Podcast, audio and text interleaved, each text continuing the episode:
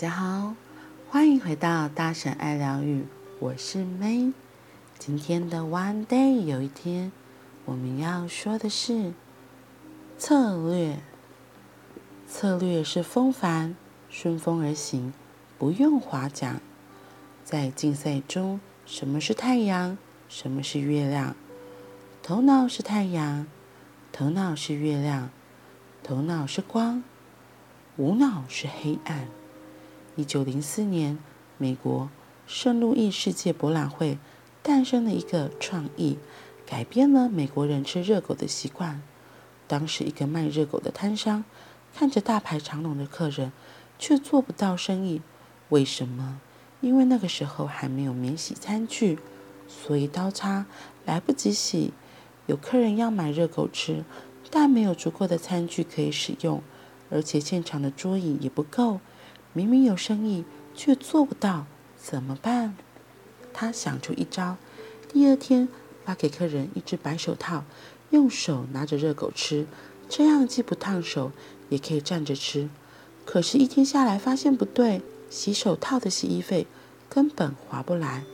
当时还没有免洗手套，这可怎么办？多亏他的姐夫是一个面包师，他想出一招：烤长条面包。把热狗放进面包中一夹，再淋上芥末、番茄酱，这下有面包隔着热狗，可以不烫手，而且可以拿着吃，到处走也没有关系。从此，美国吃热狗就一定有面包夹着，热狗和面包形成完美结合，创造一个美国特有的饮食文化。结合会有创意，当然也可以拆开。美国每年国庆日会举办吃热狗的大胃王比赛。二零零一年七月四日，来自日本的小林尊打破纪录，勇夺热狗大胃王大赛的冠军。小林尊是何方神圣？他块头很大，像相扑选手吗？刚好相反，小林尊个头很小，又很瘦。他和其他选手站成一排时，好像大块沙西米旁边摆了一根。萝卜丝，前面最高纪录者是二十五个热狗面包。你猜小林尊吃下多少打破纪录？二十六、二十八、三十二，是五十。对，整整五十个热狗加面包。他怎么办到的？他有什么特异功能？很简单，他把热狗和面包拆开。吃热狗面包大赛规定是要在十二分钟内看谁吞下最多。这比赛最大的挑战不是热狗，是面包。热狗可以一根接一根快速吃下，面包可就快不了。你不搅乱是硬吞不下的。小林尊的奇迹是把热狗和面包分开吃，热狗两三口就吞下，面包呢，他把面包泡水，这样就很容易吞。比赛只有十二分钟，时间有限。速度最重要。如果一个如果是三十分钟以上的比赛，那泡了水的面包吞下去，在胃里发胀起来，它可就像鼓破肚皮的青蛙，会死得难看。所以小林尊用的是智取，他用了新的吃法，轻易打败所有比他块头大几倍的选手。小林尊大学学的是经济学，他大四时和女友同居，穷到付不起电费。居然用蜡烛照明，眼看连房租也付不出来。他的女友知道一个大胃王比赛，胜利者可以得到五十万日币的奖金。于是女友没有跟他说，就替他报名。他只好赶鸭子上架，硬着头皮上阵。这时经济学的背景起了作用，他以赛局理论拟定一套战法。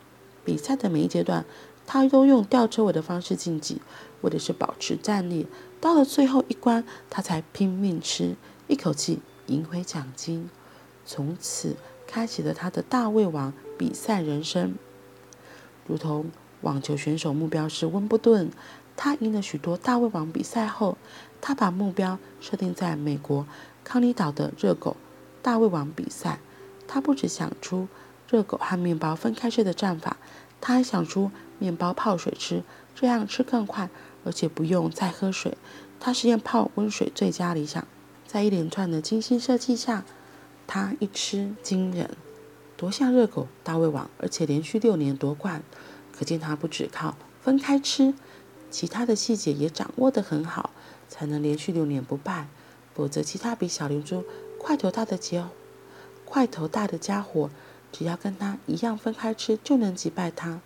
终于有一个叫乔伊切斯纳的人学习他的方法，从他手中夺得热狗大胃王，并且已经连续八年夺冠。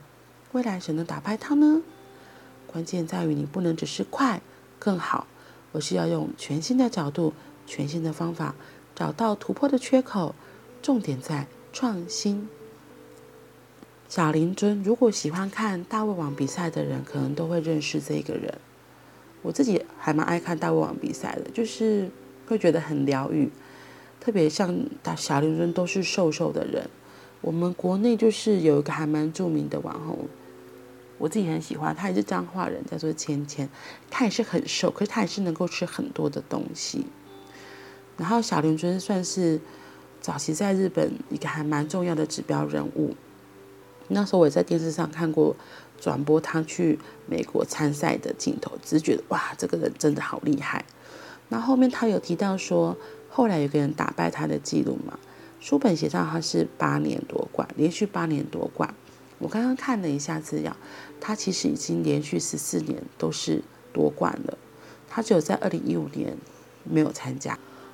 不过，作者这篇在提醒我们的是，很多事情很多时候，如果旧的方法行不通，或许就是要换个方法。因为热狗本来其实就是单独吃，那时候只是为了要方便吃、好拿，所以用面包夹住烫的热狗，这样子可以就可以 to go 嘛，就可以带走这样子，那也不用坐在位置上。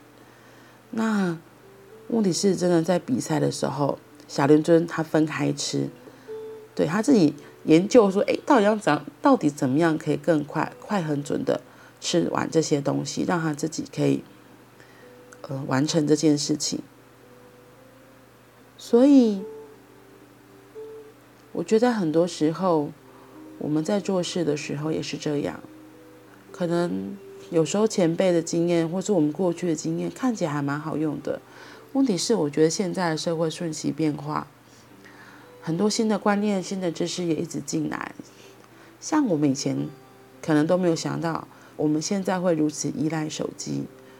手机还可以看电视，有超级多的功能，不是只记性而已，可以做笔记，因为它取代了好多我们以前都没想过的事情。哦，手机还可以付钱啊，Line Pay 啊，Apple Pay 啊，甚至也可以用悠游卡。我觉得这个。在我小时候，绝对没有想到，原来现在科技发展会变成如此。所以，我们怎么让我们自己可以跟上时代的脚步，用不同的观点来看现在许多的人事物？我觉得是我们自己长辈们都可以好好想一想的。所以，我觉得可以多多听听小孩们他们的想法，他们真的都有更独特的思考方式。或许我们过去的经验。很不错，可是如果可以想一下，哎，有什么新的点子，来把它做个变化，不做个转换，或许会有更意想不到的结果哦。好啦，那我们今天就到这里了，我们明天见，拜拜。